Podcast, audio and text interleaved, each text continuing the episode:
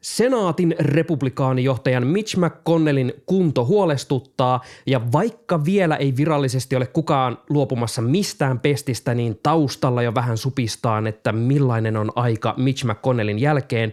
Kurkistetaan vähän, millaista se voisi olla. Minä olen Sami Lindfors. Dark Brandon, Joe Biden, saattaa joutua ehkä kovimpaan haasteeseen presidenttikaudellaan. Nimittäin hän saattaa joutua virkarikostutkintaan ja kaikkeen syynä on se, mistä on puhuttu jo pitkään, eli Kevin McCarthy. Minä olen Tuomo Hyttinen ja tänään on 60 viikkoa vaaleihin. In 47 months, I've done more than you've done in 47 years. She thinks we're the problem. I think they're the problem. What we need is a solution. Wow! All the networks! That was one of the weirdest interviews I've ever conducted. You're talking about the witch hunt? I hear it's a joke. The fact is that everything he's saying so far is simply a lie. Tämä on Vaalirankkurit podcast. Syksy on täällä ja Yhdysvaltain edustajan huone tekee jälleen sitä, mitä edustajain huone tässä kultaisessa demokratiassa tekee, eli yrittää pitää yhdysvaltalaisen liittovaltion ja samalla koko maan käynnissä. Okei, okay, for reals, oikeasti tämä tota, liittovaltion rahoitus uhkaa päättyä tämän kuun lopussa, ja edustajan huone, tota, no, koittaa murjosta budjettia kasaan, mutta katsotaan millainen shit show siitä saadaan aikaiseksi. Ja ongelma on myös, että republikaanisen puhemiehen Kevin McCarthyn pitäisi saada jälleen tehtyä se minimi, että saisi republikaanit edes sen oman ehdotuksensa taakse. Joten Kevin McCarthy on nyt lähtenyt syksyyn vetämällä Sn hihasta, että mitäpä jos tutkittaisiin Binenia pikkasen avataan virkarikostutkinta. Tuomo, mitä siellä tapahtuu? Joo, siis musta on myös mahtavaa, että, että että me lähdetään näihin jaksoihin silleen, että Kevin McCarthy yrittää tehdä sen, mikä on niin kuin hallinnon tehtävä, eli yrittää pitää hallinnon käynnissä. Ja hän yrittää tehdä sen sitten tekemällä jotain aivan täysin historiallista, eli ehkä aloittaa virkarikostutkinnan. Mutta siis joo, tässä on siis kyse samasta asiasta, mistä me ollaan pitkin vuotta puhuttu aina sieltä uuden vuoden ennustuksista lähtien. Eli Kevin McCarthy on puhemiehenä ihan poikkeuksellisen heikossa asemassa. Hän taitaa olla vaan semmoinen viiden tai kuuden edustajan enemmistö tuolla 435 paikassa edustajahuoneessa, koska republikaaneilla meni ne viime syksyn välivaalit niin kehnosti.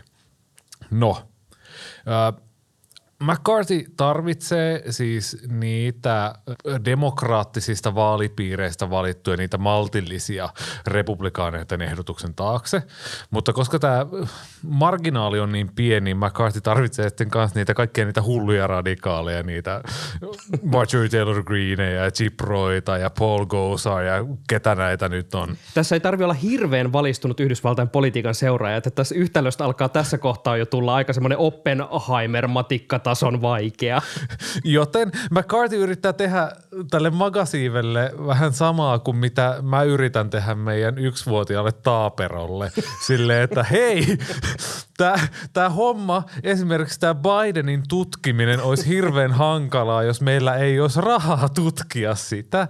Joten jos nyt aloitettaisiin virkarikostutkinta ennen kuun loppua, niin sitten te voisitte äänestää tämän liittovaltion käynnissä pitämisen puolesta, koska mikään ei motivoi Kevin, äh, anteeksi, Marjorie Taylor Greenia ja Lauren Bobertia ja ketä näitä nyt onkaan enempää kuin se, että saa vähän tutkia näitä Joe Bidenin ja Hunter Bidenin hommia. No niin, ja tota, tässä kohtaa on niinku hyvä tarkentaa semmoinen yksi käsite, käsiteasia, eli tavallaan, että me puhutaan virkarikostutkinnasta vielä tässä kohtaa, ei vielä virkarikossyytteestä, eli tästä impeachmentista, jota etenkin Donald Trumpin aikaan kuultiin aika lailla paljon uutisissa, ja no, sehän toki impeachment edellyttää virkarikostutkintaa, mutta äh, mikä on se perusta tässä ylipäänsä, että voitaisiin aloittaa tällainen virkarikostutkinta tässä yhteydessä? No siis se, se, on, se on se, mistä mekin ollaan puhuttu ja minkä mä mainitsin, oli Hunter Biden ja nämä Aivan. business-hommat, mitä silloin Joe Bidenin varapresidenttikauden aikaan tapahtui.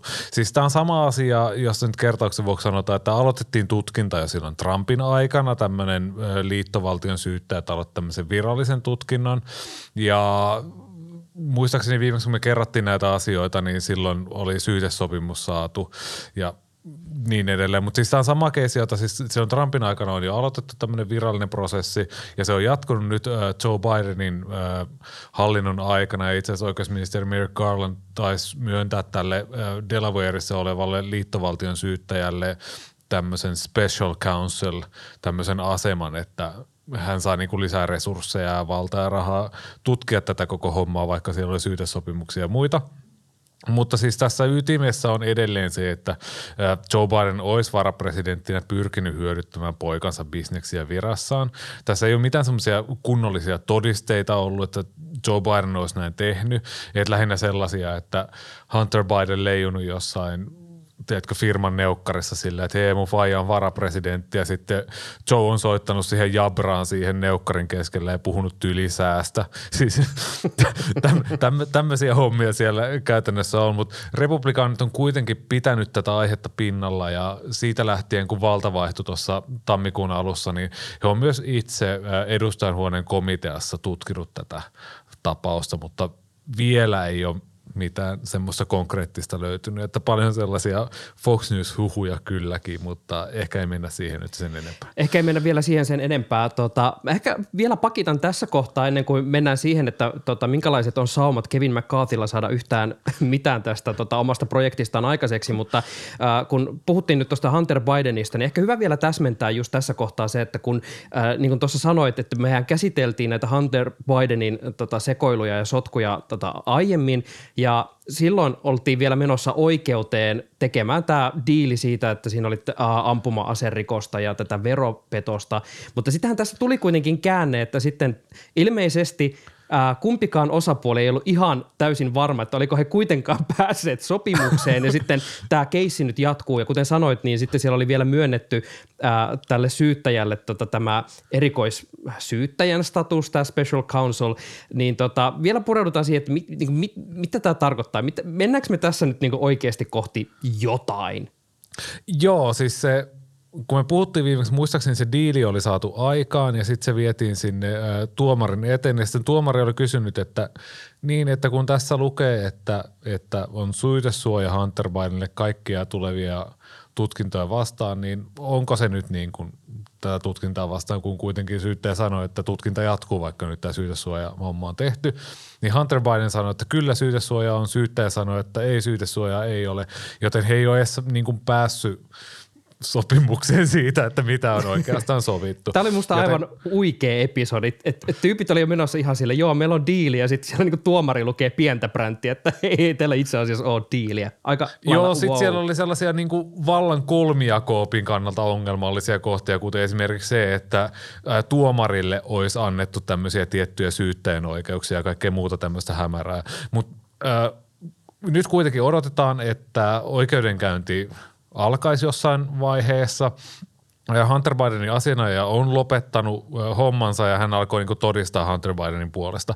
Jännittävähän nyt tässä kokonaisuudessa on se, että Joe Biden saattaa joutua todistajan aitioon tässä hommassa. vähän niin kuin tämmöinen luonnetodistaja, semmoinen character witness, mitä jenkkiläisessä oikeusolidraamassa yleensä näkyy, että se olisi aika historiallista, jos Joe Biden sellaisen joutuisi.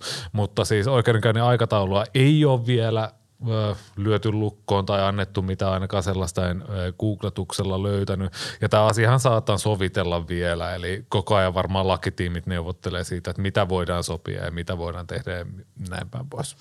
Tämä on silleen mielenkiintoista, että kun tässä kohtaa tuntuu siltä, että ei ole mitään varmaa tietoa siitä, että se koko tutkinta on menossa jotenkin pidemmälle kuin se ase tota, asehankintarikos ja veropetos, mistä oltiin jo saatu diiliä, että tämä on jotenkin tämmöisessä hyvin kummallisessa hähmäisessä tilanteessa, mutta tota, pakkohan tässä Joe Bidenin tiimi on vähän niin kuin varautua jotenkin siihen, että tässä voi tapahtua jotain hyvin odottamatonta ja kummallista. Miten me tiedetään siitä, että miten niin kuin Bidenin tiimi on varautunut siihen, että tämä Hunter Biden-keissi saattaa eskaloitua?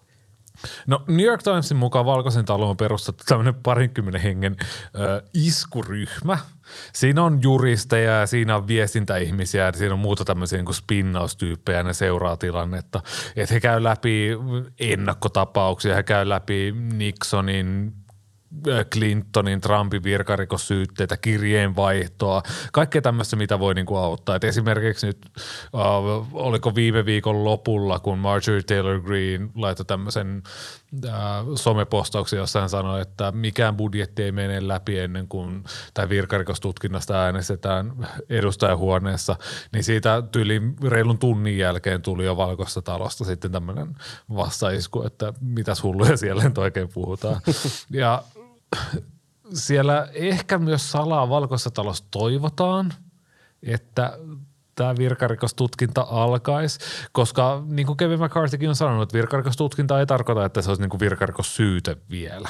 Ja aiemmin esimerkiksi Donald Trumpin kohdalla on nähty, että kun on ollut tämmöisiä ö, tiettyjä äänestäjäryhmiä, jotka on vähän epävarmoja presidentin suhteen, ja Bidenilla tällä hetkellä semmoisia epävarmoja tyyppejä jonkin verran, tai suhteessa niin kuin ihan huomattava määrä, niin siellä valkoisessa talossa lasketaan sen varaan, että ne ihmiset, jotka suhtautuu Bideniin vähän silleen, mm, äh, enpä tiedä, niin jos tulisi tämmöinen oikea tutkinta tai jopa virkarikossyyte, niin nämä ihmiset sitten oikeasti ryhmittyisi sinne Joe Bidenin tueksi. Ja kun puhun me ihmisistä, niin he on enemmän sellaisia niin kuin demokraatteja, jotka haluaisi ehkä jonkun muun ehdokkaan kuin Joe Bidenin tai jonkun muun presidentin, nuoremman presidentin kuin Joe Biden. Ja sitten semmoisia itsenäisiä äänestäjiä, jotka on silleen, että äänestin Joe Bidenia 2020, mutta enpä tiedä, että mitä nyt oikein tapahtuu. Nyt on tässä kohtaa sitten pakko palata sinne edustajan huoneen kammareihin, että ää, tässä tavallaan mä näen, että tämä tilanne on jossain määrin kuin jo, ää, siinä Clint Eastwoodin tota, länkkärikohtauksessa legendaarisessa, jossa tyypit tota, kaikki vaan niin valmiina ottamaan aseen liipomisen, liipomis, aseen sieltä vyöltä ja, ja tota, katselevat toisiaan, et, niin minkälainen se on se meininki siellä edustajan huoneessa tällä hetkellä? Miten tähän koko hässäkkään suhtaudutaan tai tähän myrskyyn, joka ehkä saattaa lähestyä?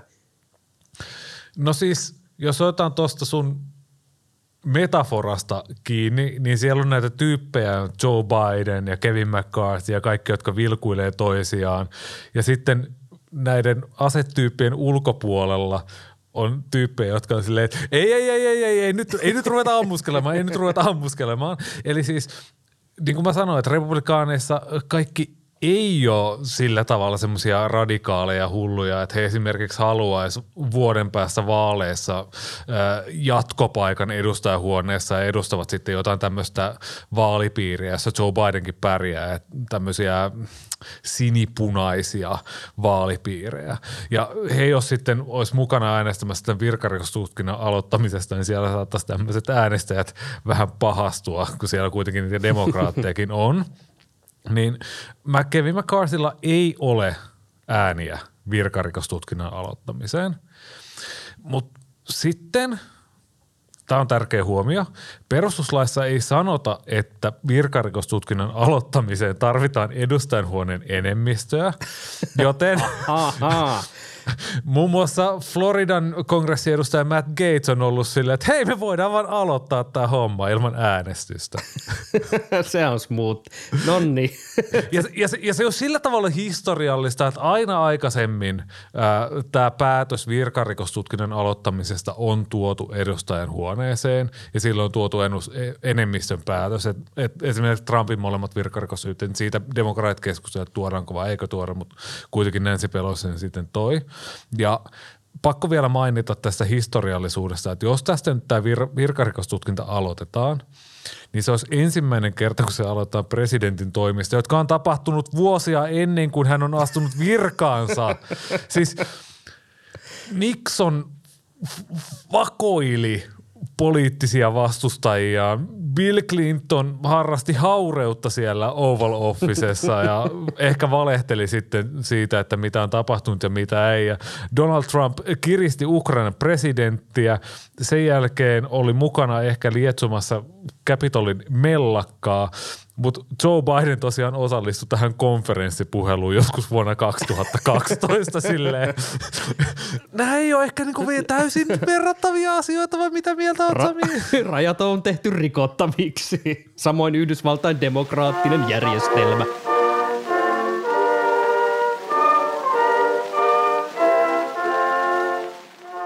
Senaatin republikaanien vähemmistöjohtaja Mitch McConnellin tilaa se sen kuin puhuttaa, sillä se tapahtui taas. Hän oli tällä kertaa pitämässä puhetta kotiosavaltiossaan Kentakissa ja häneltä sitten kysyttiin, että aikooko hakea kahden vuoden päästä jatkokaudelle ja tässä kohtaa Mitch McConnell jäätyi noin puolen minuutin ajaksi ja tämä oli toinen kerta lyhyen ajan sisään. Viimeksi heinäkuussa McConnell jäätyi noin pariksi kymmeneksi sekunniksi Capitolilla pidetyssä tiedotustilaisuudessa. Ja tota, Tuomo, minkälaiset oli sun ensireaktiot, kun tämä video lähti nyt pyörimään Xssä?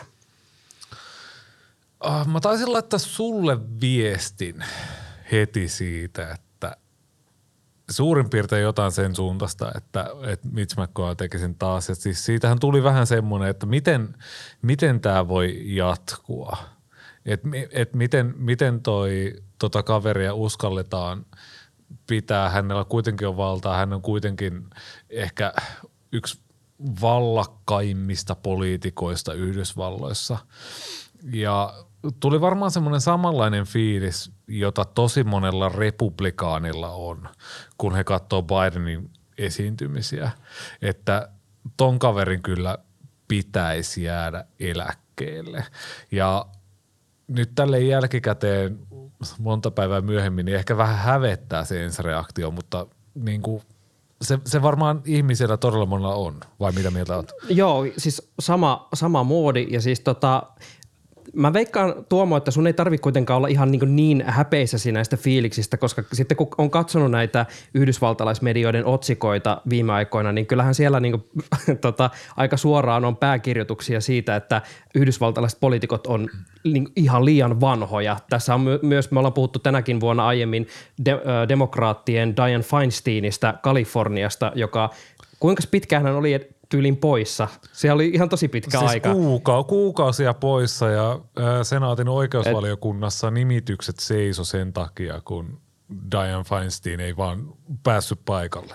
Kyllä, eli et, et, et, äh, totta kai niin kauan kun kykenee toimimaan, niin saa toimia, mutta sitten jossain kohtaa on ihan niin perusteellista kysyä, että niin kuin, onko joku henkilö kykenevä hoitamaan tehtävää, jossa ollaan, hän on siis yksi koko maan ja samalla tavallaan maailman vallakkaimpia ihmisiä. Yhdysvaltojen valta koko maailmaan on valtava, niin sitten kun alkaa näkyvää merkkejä siitä, että ikä jollain tavalla painaa, niin musta aika luonnollista alkaa pohtia siitä, että onko vallankäyttäjämme nyt varmasti ihan kondiksessa, mutta tämä herätti myös heti semmoisia spekulaatioita siitä, että mistä tässä on kyse. Millaisia julkisuudessa sitten pyöriteltiin?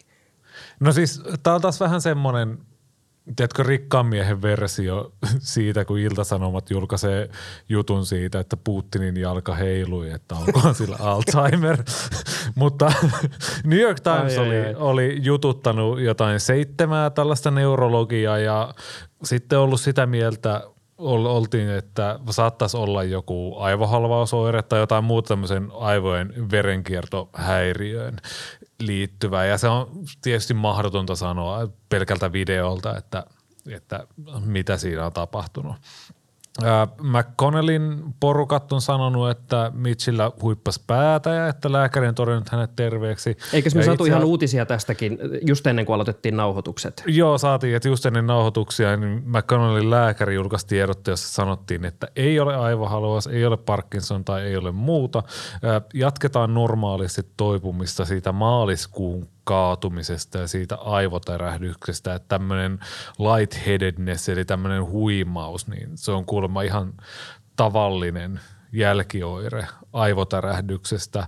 Ja tähän tietysti sitten täytyy sanoa, että en ole lääkäri, mutta siitä nyt on puoli vuotta siitä, kun hän muistaakseni Helsingissä kaatui ja löi päänsä vai olikohan silloin Washingtonissa varainkeruutilaisuudessa. Mä en ole ihan varma, että mikä näistä kaatumisista se oikein oli, mutta tuota, siitä on kuitenkin jo aikaa tässä, missä tässä tiedotteessa viitataan. Joo, juurikin tämä, että mikä näistä kaatumisista ja tota, se, että tässä niin maaliskuusta alkaen näitä oireita on ollut, että tota, Tämä on, tämä on paha, koska kuitenkin herralla alkaa olla sen verran ikää, että tota, myös se kysymys siitä, että hakeeko kahden vuoden päästä ehdolle, niin alkaa niin ihan oikeasti olla semmoinen raja, että onko niin oikeasti mahdollista enää hakea pari vuoden päästä jatkokaudelle. Mutta ähm, tällä hetkellä lääkärit tosiaan todennut, että ei tässä niinku mitään hätää, että hommat jatkuu ja välillä saattaa tota, tulla tämmöistä pientä huippaamista, joten tällä mennään eteenpäin, mutta koska Yhdysvaltain äh, politiikka nyt on mitä on, niin joko siellä on katsottu taustalla, että olisiko aika teroittaa veitsiä ja valmistautua vallanvaihtoon? Ää, käsittääkseni ee, ei vielä. Et ainakaan julkisesti tämmöiset ensimmäiset reaktiot republikaanipiireissä on ollut hyvin tämmöisiä, että Mitch McConnell jatkaa ja kaikkea hyvää toivotaan ja eiköhän tämä Mitch nyt hoida hommansa ihan normaalisti, että kukaan ei ainakaan haastanut häntä. Ja siis se ei ole mikään ihme, koska Mitch McConnell on varmaan yksi historian tehokkaimmista ja armottomimmista johtamista. Että häntä ei niin kiinnosta mitään, mitä ihmiset hänen ympärillään miettii, että häntä kiinnostaa vaan valta ja hän taitaa olla historian pitkäaikaisin puolueen puhemies senaatissa, toiminut siinä tehtävässä pitkään. Vaalien jälkeen tai se viime syksyn välivaalien jälkeen Floridan senaattori Rick Scott haastoi McConnellin ensimmäistä kertaa hänen valtakautensa aikana. Ja hän hävisi äänin 37 ja 10. Ja poliitikolla oli juttu siitä, että republikaanissa voisi olla halua tämmöiseen ryhmän erikoiskokoukseen tällä viikolla ja tästä McConnellin asemasta. Ja sitä pitää tehdä, että muistaakseni oliko viisi edustajaa, jos pyytää sitä, niin se täytyy tehdä. Mutta – esimerkiksi sitten Rick Scott sanoi, että haluaa McConnellin jatkava ja sanoi, että keskittyy uudelleen valintakampanjaan. No, mutta sitten taas mietitään, tämä nauhoitus tehdään tiistaina ja tässä on nähdäkseni ö, pari kolme tuntia siihen, kun McConnellin on määrä puhua senaatissa ensimmäistä kertaa tämän jäätymisen jälkeen, niin tosi mielenkiintoista nähdä, että millaiset paineet siinä on, millaisen puheen McConnell pitää. Et jos siinä tapahtuu jotain näin lyhyen intervallin sisään, niin sitten se saattaa jo olla lopun alkua Mitchille. Joo, se on mielenkiintoista nähdä ja e, vaikka ei olisi vielä tänään, että, ikään, että jos niitä alkaa näkyä jotenkin tiuhempaan, niin se, että niin kuin millaiseksi se keskustelu siinä kohtaa sitten menee. Niin, äh, mutta siis Sami, mun pitää tuohon sanoa vielä se, että, että tavallaan eihän siinä ole mitään pahaa. Että ne New York Timesin jutussakin ne lääkärit, tai ainakin yksi lääkäri sanoi siitä, että, että tuommoiset jäätymiset on sillä tavalla ihan normaaleja ja vähän niin kuin vaarattomia, että ne vaan niin näyttää pahalta, niin siinä mielessä, että eihän Mitch McConnellin kognitiossa näyttäisi olevan yhtään mitään vikaa. Että hän, hän vaikuttaa sinänsä yhtä skarpilta kuin ennenkin. Et ehkä se kertoo meistä enemmän yhteiskuntana ja varsinkin mediayhteiskuntana, että tämmöiset 30 sekunnin jäätymiset ja vaikka hän jatkaisikin siitä niin kuin normaalisti eteenpäin, niin tulee semmoinen fiilis, että Herran Jumala tuo mies kuolee kohta. niin, niin tois, toisaalta musta tuntuu, että tota, ää, aikaisemmin hänet on myös kyllä siis ki, niin kuin, talutettu pois sieltä, että jotkut tapaukset ovat kyllä päättyneet siihen hetkeen, kun puhe on lakannut. Että tota, miet, mietin nyt ihan, vaikka olisi ko- kognitiiviset kyvyt ovat kohdillaan, mutta esimerkiksi jos jonkin asteinen kriisitilanne tulee ja tota, tulee jonkin asteisia vaivoja, missä pitäisi aika nopeasti tehdä päätöksiä, niin puolustan sitä semmoista kentakilaista perunafarmaria, että minä haluan, että minun, tota, päät, minun valitsemat päättäjät ovat siellä silleen niin skarpeimmassa tilassa. Okei, okay, tota, mennään, mennään pois ennen kuin tota, tämä menee ihan tämmöiseksi mun känselöinniksi ja tuota pikaa. Mutta uh, Wall Street uh, Journal oli ainakin jo tota, lähtenyt pikkasen just kyselemään, että tota, uh, löytyykö sieltä niin kuin minkälaista kuiskuttelua just siitä, että, että mikäli tämä McConnellin tila jotenkin näyttäisi heikkenevän ja pitäisi alkaa miettiä, että kuka sitten nämä saappaat äh, ottaisi itselleen jalkaan. Niin, niin kuin jonkin asteesta kuiskuttelua siellä jo käydään. Ketkä on semmoisia nimiä, jotka vois mahdollisesti nousta Mitch McConnellin tilalle siinä tapauksessa, että McConnell ei enää tota, pysty nauttimaan luottamusta tähän tehtävänsä? Joo, Wall Street Journalin podcastissa nämä miehet oli nimetty äh, kunnon vessahuumorityyliin Three Johns. Eli tota, äh, tämmöinen McConnellin kakkosmies äh, John Thune, äh, ehkä turhimmasta yhdysvaltalaisosavaltiosta, eli Etelä-Dakotasta. Kukin saa sitten päättää, että kumpi on turhempi, Pohjois- vai Etelä-Dakota. Se on kova Mutta- kilpa se. mutta John, John Thune on kuitenkin tämmöinen piiska, eli se henkilö, joka laittaa sen, sen republikaanien senaattiryhmän ruotuun ja jonka ihmiset tuntee, jolla on paljon valtaa siellä ja epäilemättä hän on niin kuin tämmöinen McConnellin luottohenkilö, niin kuin oikeastaan kaikki. Esimerkiksi äh, John Kernan Texasista. Äh, Hän on ollut hyvin korkean profiilin kaveri, että meikäläinenkin tietää, tietää hänet niin kuin oikeasti nimeltä. Todella korkean profiilin kaveri. Sitten semmoinen vähän ulkolaidan ehdokas tai semmoinen, että ei ole niin mainstream-republikaani Wyomingista tämmöinen kuin John Barrasso. Hän on vissiin vähän enemmän semmoinen niin kuin maga-tyyppi, ei nyt mikään semmoinen niin kuin Marjorie Taylor Greene laidan kaveri, mutta vähän semmoinen, että, että häntä ei tunneta kauhean hyvin ja hänellä saattaa olla vähän äärimmäisempiä mielipiteitä, mutta hän kuitenkin kuuluu siihen McConnellin ö, frendeihin niin sanotusti. Sitten musta tuntuu, että, että jos sitä seuraajaa lähdettäisiin hakemaan, niin se tulisi niin kuin näistä kolmen Johnin koplasta, että naiset tuntuu, että ovat vähän niin kuin et, et mainitaan nyt muutama nainen ihan vaan sen takia, että tämä meidän journalistinen artikkelimme nyt vaikuttaisi sukupuolisesti tasa-arvoiselta. Et Länsi-Virginiasta äh, Shelly Moore Capito on ollut sitten näissä spekutuksissa mukana. Mutta kaikki tosiaan on ainakin julkisesti kieltänyt, että ei, ei todellakaan harkita edes mitään, että kyllä Mitch tämän homman hoitaa, mutta niin kuin siinä Wall Street Journalin podcastissakin sanottiin, niin äh, senaatissa ne puukon iskut tulee ehkä sieltä pimeästä salaa, silleen sitä ei huomaa Jotkin asiat vaikuttaa. eivät muutu. Kyllä. Ja siis pakko sanoa myös sekin, että jos, jos joku McConnellin haastaisi, niin McConnell on niin korkeassa asemassa, että jos se hyökkäys tekee, niin sitten sit, sit, olisi- sit, sit olisi pakko niin olla varma sen voito, että kuningas kaadetaan. You don't shoot the king unless you make sure he dies. Oi, oi. No, hirveitä ve- vertauskuvia, mutta tota, me jäädään vähän katsomaan, että mi, niin mihin tämä tilanne tässä etenee, mutta ehkä mä palaan vielä kuitenkin siihen ää, aiempaan äm, pohdintaan siitä äh, tavallaan, niin kuin, mikä on se laajempi keskustelu tässä, että nämä yhdysvaltalaiset poliitikot tuntuu olevan jatkuvasti vaan niin kuin yhä harmaampia ja harmaampia. Ää, miten sä sanallistaisit sitä, että niin minkälaista keskustelua Yhdysvalloissa nyt tässä käydään, että miten paha tämä poliitikkojen ikäongelma USA-politiikassa nyt oikeastaan on? No siis onhan se, jos miettii, että senaatin mediaani-ikä, jos nyt ihan ulkomuistista tälleen siteeraan väärin vaalirankkureista tutun Ilmari Reunamäen artikkelia, niin mediaani-ikä taisi olla jotain 65, eli yli puolet senaattoreista on niin suomalaisittain eläkeläisiä. Jos miettii kärkipoliitikkoja, niin Joe Biden – Donald Trump, Mitch McConnell, Chuck Schumer, kaikki on tämmöisiä vanhoja, harmaantuvia ikämiehiä. Sitten on just Dian Feinsteinista puhuttiin, siitä, että hän oli pitkään pois, mutta sitten kun hän tuli takaisin, niin hän on ollut niissä oikeusvaliokunnan istunnoissa vähän sen näköisenä, että hän ei oikeasti tiedä, missä on, että oli tämmöinen tilanne tallentuu videolle, että hänen olisi pitänyt äänestää, niin hän alkoi pitää jotain ihme puhetta siellä.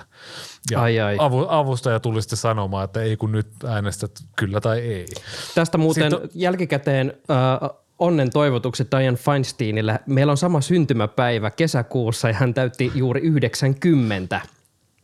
Ja sitten tietysti äh, senaatin ikänestori, äh, historiakanavan rakas ystävä, 90 Chuck Grassley, olikohan nyt Iowasta. Niin onhan nämä tämmöisiä tyyppejä, jotka saattaa siis heittää veivinsä ihan hetkenä minä hyvänsä. Siis ei se tarvitse tapahtua mitään kovin dramaattista, jos miettii, että kuinka paljon se kuoleman riski kasvaa niin kuin joka vuosi, mitä vanhemmaksi ihminen tulee sen, onko sen 80 jälkeen. Ja siis totta kai se kertoo tästä Yhdysvaltojen politiikan rakenteista, että miksi, miksi nämä henkilöt valitaan kerta toisen jälkeen jatkokaudelle. Että haastajien on entistä vaikeampaa tulla sinne paikalle, että kun nämä poliitikot on vuosikymmenessä toiseen viroissaan, tulee uudelleen valituksi, saa kerättyä rahaa. Esimerkiksi Mitch McConnell on suostu paitsi sen takia, että hän saa tuloksia aikaa, häntä ei kiinnosta kansan mielipide, myös se, että hän on käytännössä rahantekokone käsittääkseni John Kernan on vähän samanlainen tyyppi. Sen takia Marjorie Taylor Greenia ja hänen juutalaisia avaruuslaaseripuheitaan siedetään niin paljon, koska he tuovat sitä rahnaa todella paljon.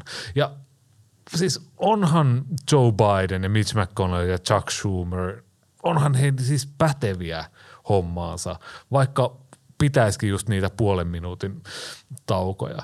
Mutta sitten – en mä yhtään ihmettele, että amerikkalaiset on tosi turhautuneita siihen, että nämä tyypit vain jatkaa tuolla vuosista ja vuosikymmenestä toiseen, kunnes he joko dementoituu tai kuolee niihin virkoihin.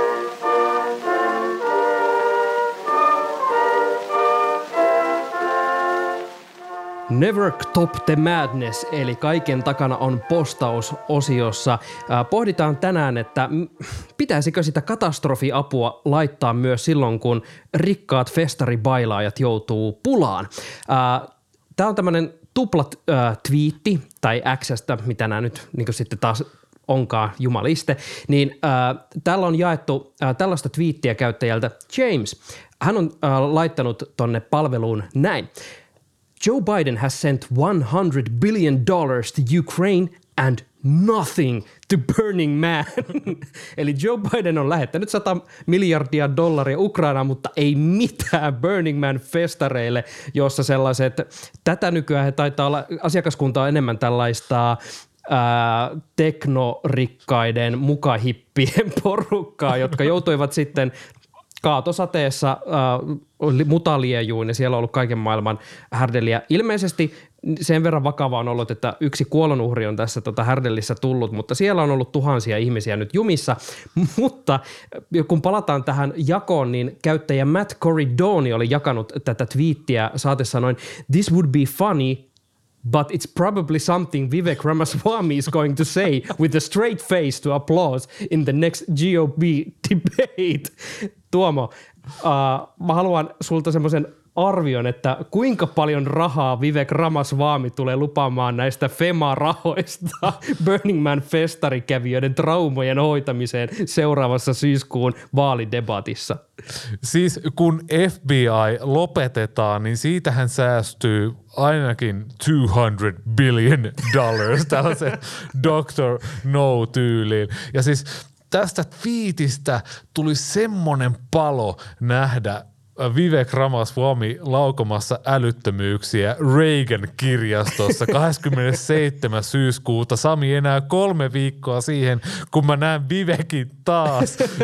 ja silloin hän lupaa, että lähettää 200 miljardia dollaria, jotta me saadaan rakennettua uusi, upeampi Burning Man-festivaali.